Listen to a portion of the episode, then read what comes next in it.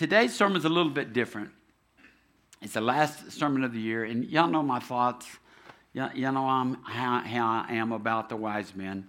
And I have just, you know, I just don't, I don't like them at the nativity scene. I, I just, you know, just, they're not there. so, uh, but I know it looks good. It looks good in the, in the pictures and in the movies. They all show up, you know, the shepherds are there and the kings are there. And, and so, but I, I felt like if I'm going to do the story of Zacharias and Elizabeth and then Joseph and then Mary and then the shepherds, then I need to do justice with the, with the uh, Magi. Okay, so we're going to look at the, the, the, the, the Magi's story of pursuit. Say pursuit. Okay, now they're called Magi, they're called wise men, they're called uh, astrologers, and, and, a lot of people call them kings. They weren't kings, okay? So just get that out of your mind. But the thing about it is, that song would just be so stupid sounding, wouldn't it? We three astrologers from Orient are. are, are you, the real word for magi is magos. We three magos from Orient are. See, that just doesn't work. King sounds better, right? So somebody wrote kings in there, but uh, interesting group of guys. And we don't even actually know how many there are. But let's turn to Matthew 2. Let's get into the sermon because I've got a different way to do the sermon. All right?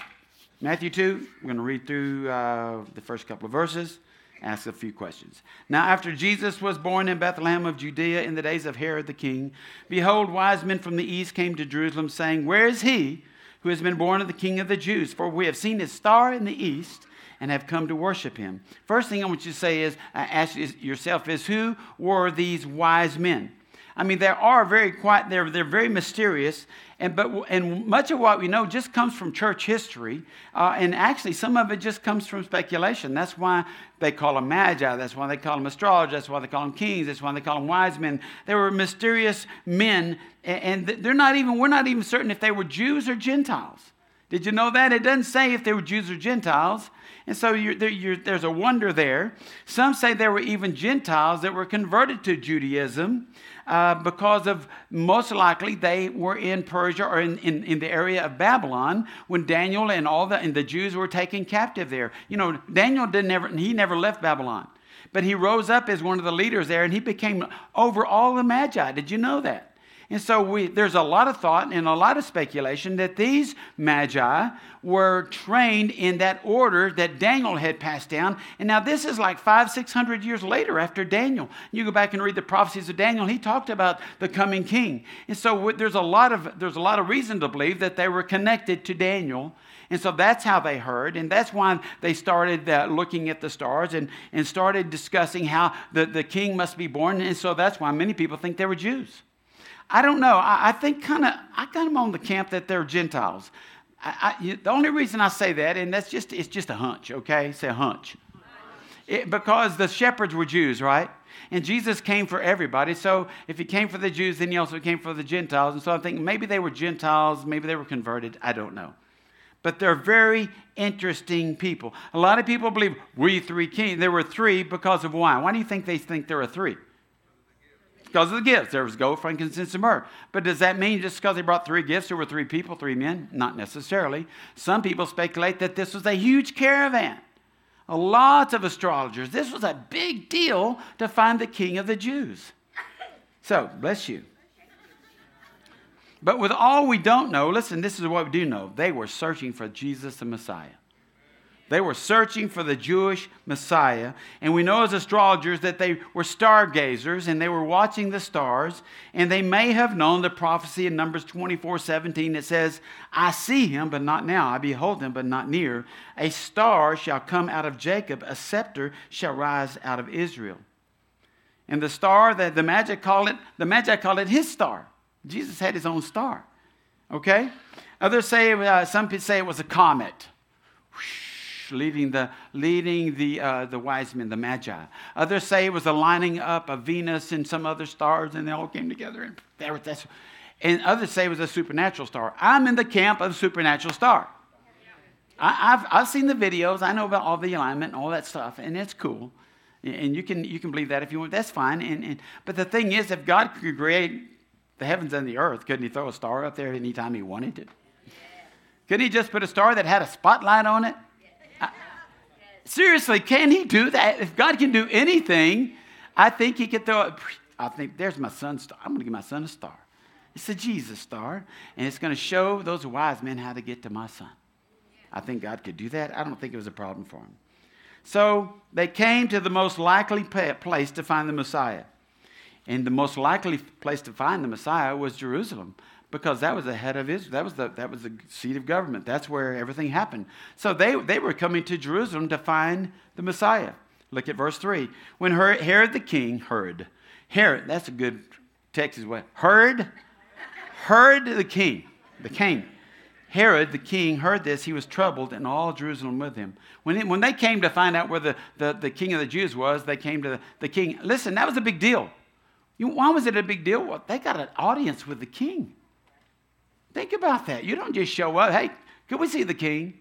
No, they had an audience. People were talking. All of a sudden, there's, I'm sure in Jerusalem, the, the word was getting out. Man, there people are talking. Did you see that, that group of astrologers that came from the east? Man, they're talking about Jesus, the Messiah. And, you know, what's going on? And now we've heard that they're going to go see Herod, and Herod's actually going to see them.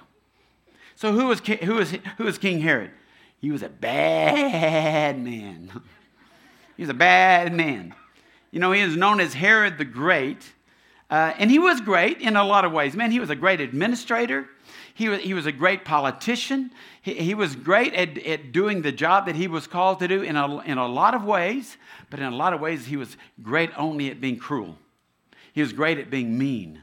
He was, a, he was one of the, he, he was the king that actually killed his own wife and killed his two sons. Now that's a cruel king. If, if uh, he was cruel, he ruled over Rome, so uh, I mean over the Jews with an iron fist. And the only reason they liked him because he helped them rebuild the temple. And he would he would he was a good administrator, but all in all, he was overall, he was like a two on a scale of one to ten. He was not a good man. Verse 4. And when he had gathered all the chief priests and scribes of the people together, he inquired of them where the Christ was to be born. So they said to him, In Bethlehem of Judea, for thus it is written by the prophet. But you, Bethlehem, the land of Judah, are not the least among the rulers of Judah. For out of you shall come a ruler who will shepherd my people Israel. So then there's the prophecy. Scribes, the Pharisees, the, the Sadducees, all those people, they knew. They knew the prophecy. Then Herod, when he had secretly called the wise men, determined from them what time the star appeared. And they did, God doesn't give us the answer here, just he was asking. And he sent them to Bethlehem, and he said, Go and search carefully for the young child, and when you found him, bring back the word to me, that I may come and worship him also. Yeah. I think he was kind of a lazy king, for one. You go and find him, then you come back and tell me, you know. Maybe he just halfway believed him. I don't know, but he just said, if you find him, I think he knew that they were so eager to find this king of the Jews that, man, they were, couldn't wait to come back and tell the king, right? But who didn't want to go back to and have, have an audience with the king? So, what was their motives? What was their motives? There are three groups of people here, and I want, let's just talk about their motives. You know, first of all, the Magi had to be a little bit puzzled when they get to Jerusalem and nobody's talking about the, the Messiah. Nobody's talking about the star. Nobody's talking about the birth of Jesus. Nobody's talking about it. And, and they, they finally get, go, well, maybe the king will know something. Isn't that, isn't that incredible? Is it, it's, you know, we look at these guys and we go, well, why won't you find, why won't you look at and we, but look, we look around us and we go, why in the world looking? Right? He's here. We have evidence. We show him. He lives in us. And but the world as a whole is going, not interested. Religious people, not interested. Man, I've heard TV preachers, they've been interviewed on television by these, by these great, uh, uh, you know, uh, news reporters and they say, Well, tell us about uh, your faith in this. Well, you know, there's a lot of ways to heaven. And they won't even tell, they won't even tell the, the truth. They won't even tell people that there's only one way to heaven, and it's through Jesus Christ, Messiah. And we wonder why, what's wrong with the world. Listen, sometimes it's just religion is wrong with the world. Sometimes it's just Christians are wrong with the world because we're not portraying Christ as he is. And we're not pointing people to him. Oh, we like that we put a manger out, we'll put a nativity scene out in our, in our yard for Christmas, but we're not pointing to Jesus with our lives and with our words, with our testimonies. That's what we should be doing, church. So here we have these astrologers. They were highly motivated to find Jesus, and their pure motive was to what? Worship him. So we've, we've seen a star in the east, and we've just come to worship him. We've heard the prophecies. We've come to find the King of the Jews. We want to worship him. That was their goal, that was their motive. Herod's motive hey, let's find him so we can go eliminate him. You know the world's still trying to eliminate him? Our government's still trying to eliminate him. Let's take him out of schools. But when things get bad, let's pray. Or let's blame him for not showing up. Now, I heard that saying, you know, when they had that mass shooting in one of the schools. And so, well, where was God? Well, you kicked him out of the school, remember? Oh, yeah, but now you want him to do all this? Yeah. Hmm. But that, that, that's what's happening in our world today, for church. Herod's motivation was eliminated. In our world, in large part, is the, the motivation is to eliminate any thought that there is a King of Kings and Lord of Lords, and his name is Jesus. So we have the response of the wise men, we have the response of, of Herod, and the response of the chief priests and the scribes. Here, here, here's the thing about them they might not have said anything then. Oh, well, he's supposed to be born in Bethlehem. That's where you'll find him, Herod. But as a whole, and later on we know this because of the way they reacted later on in Jesus' ministry, they rejected him. Here are the people that should have known more than anybody that Jesus was coming. He was the Messiah, but see, they wanted, they wanted to control Jesus. When he came on the scene, he wasn't the kind of king that they wanted. Sometimes he's not the kind of king that we want, is he? He don't want, okay, God, give me that. Rub that, rub that lamp. Gee, come on, God, do what the, do this for me. That, that's why this message is so important because I know that I know that I know so many times, and I'm including myself in this. We come to Him and we have no thought of, we're just coming to God, I need this, this, this, this, this, this, this, and I need it now. Or is it just me? Not saying you shouldn't ask. I'm just saying that sometimes our motives are not pure. You see, they wanted to control Jesus when he became, when he started walking the earth and doing the ministry that he was doing. And he didn't look like the, the Savior that they were looking for to ride in on the white horse and wipe out all the Roman soldiers and all the Roman government and set up his throne then. So they tried to eliminate him too. And they did for three days. Just three days. Verse 9 When they heard the king, they departed. That's the Magi. And they beheld the star which they had seen in the east went before them. It's like the star was like, went out. I don't want Herod to know. So God just says, He just blacked out the star. So they get back on their camels and He says, boop, here, here's the star again. Follow the searchlight. Okay? It, and it went before them. And then it, till it came and stood. Have you ever heard of a, a star standing? It stood over where the young child was. So it, I know it was like millions of miles up there, but it also had a pretty good idea that there was a light that shone, shone right down on the house, okay? And it went and stood over where the young child was, and when they saw the star, they rejoiced with exceedingly great joy. So, number four is where did their joy come from? Where did their joy come from? How many of you have ever lost something, and man, you, you couldn't, when you found it, you were so, you're overjoyed. How many of you lost your cell phone this week? Oh my goodness. And when you find it, what, what's your response when you find your cell phone? I found it! I found my, oh, my life is here. Oh, my pictures, my family. cell phones. How many of you lost your car keys lately? Oh, man, y'all, lose, y'all losers. Lots of losers in here. You know that in the sense of losing your keys. And when you find them, what's the feeling? Oh, joy, joy, joy, joy, joy. I've got my keys. I can now get in my. How many of you have lost the remote control lately? Oh, that's the worst one of all. Men just go panic mode. You go to the big screen, you look. There's no buttons. How do I turn it on? Honey, where's the spare remote? You lost that last month. You tear up the house, right? Cushions coming out of this couch. The dog, you're looking at the dog. Cough it up. You know, you're just. The remote's so important. You know why I'm saying that? Because we lost ours yesterday. Mary Lou's taking down de- decorations, and she, she, she was trying to do a good thing for me because I, I, I, was gone. I came home. She said, Honey, I've already taken all the ornaments off the tree. But she piled them all up on the coffee table. So there was a game coming on. I was like, Where's the, where's the remote? I'm looking everywhere. I tear that place up. She, and she's later on, she, Oh, here it is, is under some ornaments, you know. So joy when we find something that's been lost.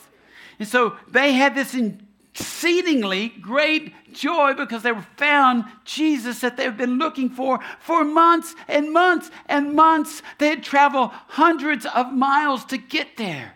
Maybe they were, maybe they were like, you know what, I, I, we just can't do this anymore, guys. Maybe during that journey they were like, let's get, let's just go back where it's comfortable. Let's quit seeking Him. Let's quit searching for Him. This is this isn't going to work. We just we can't get there. Have you ever felt that way when you're looking for something and you finally just give up? Or you're searching for God, I need you, and God doesn't seem to respond to you, and you just keep asking and asking. Finally, you say, Well, okay, God, you just don't care. Just okay. I must not be good enough for you to answer me. So, where does your joy come from? When you seek God with all your heart and you find Him, you should be ecstatic. You should have this joy unspeakable and full of glory. Verse 11 And when they had come into the house, they saw the young child with Mary, his mother, and they fell down and worshiped him. And when they had opened their treasures, they presented gifts to him gold and frankincense and myrrh. The first, the fifth thing, which is what did their worship look like? What did their worship look like?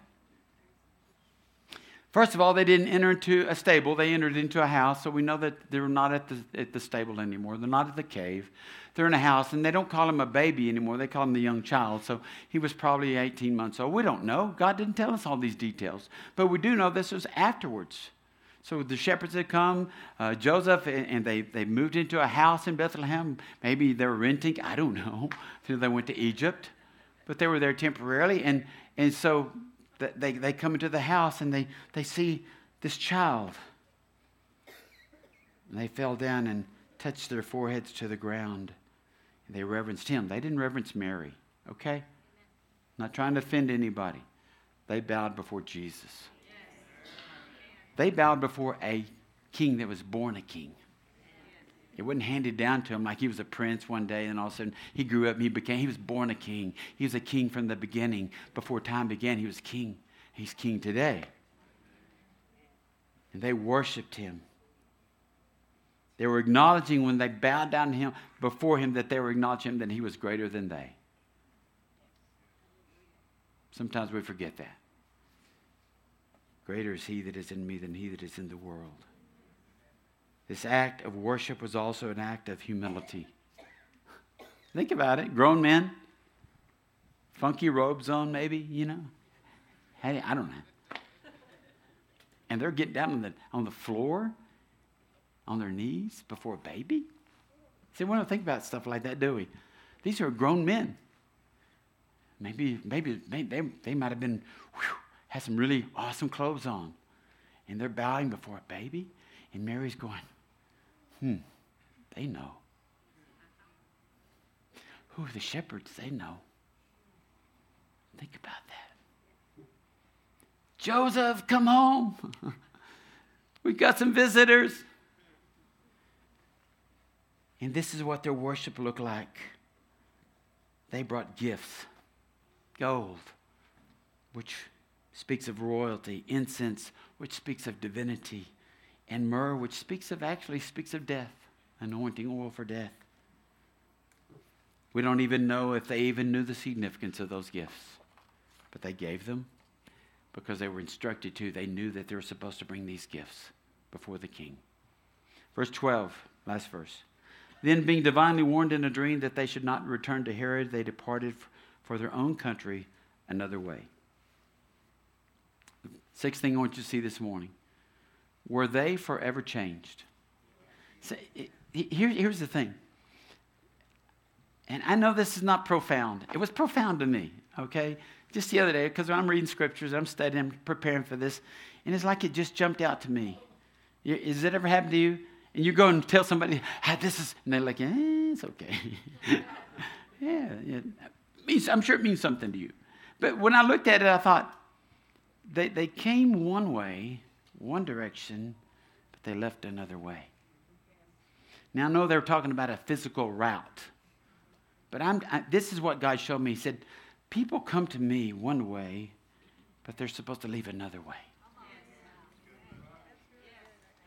We, when we come, listen to me, when we come to the presence of the King of Kings, the Lord of Lords, the Creator God, the bread of life, the living water, when we come into His presence one way, we, we should be changed. We should not be able to stay, we shouldn't be able to stay the same if we allow Him to come into our life. We should leave another way. We should be changed forever. I want you to have take your worship guides out, if you would, and a pen if you have a pen. If you're not, you're going to have to go back and watch this and do it later. Homework. Why I'm telling you, that, telling you this is a different way that I, this sermon, the Lord gave this to me. Because I believe as we move into this next year, how important it is for us to know these things that I just spoke about. Because I always like to relate things to us. And so far, I haven't really related any of that to us, but I'm going to now. Okay? So, you ready? I want to ask you six questions. I think there's six. In relationship to seeking God, who are you? In relationship to seeking God, who are you? Do you know your identity in Christ? Or is your identity in failure? Is your identity in your job? Is your identity in um, your success? Is your identity in your wealth or your poverty? It's important that you know going into this next year your identity. Do you know your purpose, your calling? What, what is your level of seeking Jesus? Is it a passionate pursuit or a passive pursuit? I mean, it's right here in the room. Some of you are passively pursuing God, some of you are passionately pursuing Him. So, 2024, a new start. I suggest that you ask the Lord to give you a passion to pursue Him, like these wise men did. I don't think anything was going to stop them, Lou. I think, man, when they got on those camels and they said, We're going, we're fine, and we're not coming back till we find that, that little boy. Would you pursue him like that? I'm not going back to the old life. I'm finding Jesus. He is my king, and I'm going to serve him. I'm going to love him. I'm going to be passionate about what he's done in my life, and I'm going to give everything I've got to him. That's, that's passionately pursuing him. And second question What are your motives in coming to Jesus? What are your motives? When you stepped inside this building this morning, before we even prayed this morning, why did you come? Did you have a hunger to worship God? Or was it, at the end of the year, I think we probably should, it'd probably be a good idea to go to church. Or, you know, church is a good thing. We should go. What is it? What was your motive in coming here this morning? I think we all need to check those uh, occasionally. Pastors need to check their motives and what they do, why they do what they do. Van drivers need to check their motive. Why am I driving the van today? If you're working with the children, why am I working with these kids? They're brats. Hear me? Why am I doing this? It's just rechecking your motives and why you're doing what you're doing. It's just a good thing to do. Were you looking for God this morning and what He could do for you or what you could do for Him? Remember John Kennedy, John F. Kennedy, one of the greatest sayings he ever made. Ask not what your country can do for you, ask what you can do for your country. ask not what you can do, God can do for you, ask what you can do for God. Well, he didn't need my help. Well, he's asked us to do some things. to serve Him. So, what, what can you do for God? What can you bring to Him? Are you so familiar with church that you just might be going through the motions? Or, like the Pharisees, do you sometimes find yourself trying to control God or make things happen in your flesh? That's the second question. That's the big one. Third question Where does your true joy come from? How many of you watched the Cowboy game last night? Oh, How much do you think they pay that referee to cheat?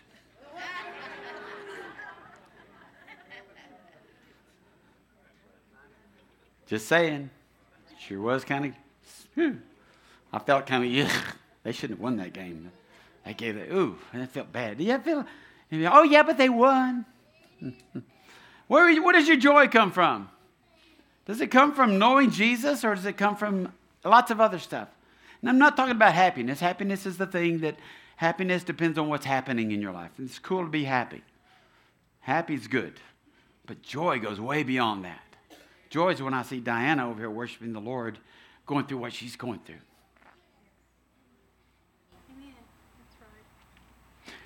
Joy is when I see some of you that I know are going through hell. And you're sitting, you're worshiping God. You're saying, The joy of the Lord is my strength. Where do you get your joy from? Is it your paycheck? Because those come and go. Is it your car? They get old. Is it your house? Things break down. Where, where do you get your joy from? If it's not from God, you're missing it. You're missing it. Next question. Couple, two more questions. What does your worship look like? What does your worship look like? Are you giving worth to God? Is it passionate? And I'm not saying you have to jump up, down, and scream and shout and all that. I'm not saying that. But are you passionate when you come to the house of God? When you, are you passionate when you put your praise music on in, the, on your, in your car in your home and you just come before the Lord and you say, God, I just want to get in your presence? What does your worship look like? Are you coming to bring God your gifts? Bring Him yourself. And after you encounter Jesus, matter of fact, let's go ahead and stand for this. Go ahead and get the ministry team up.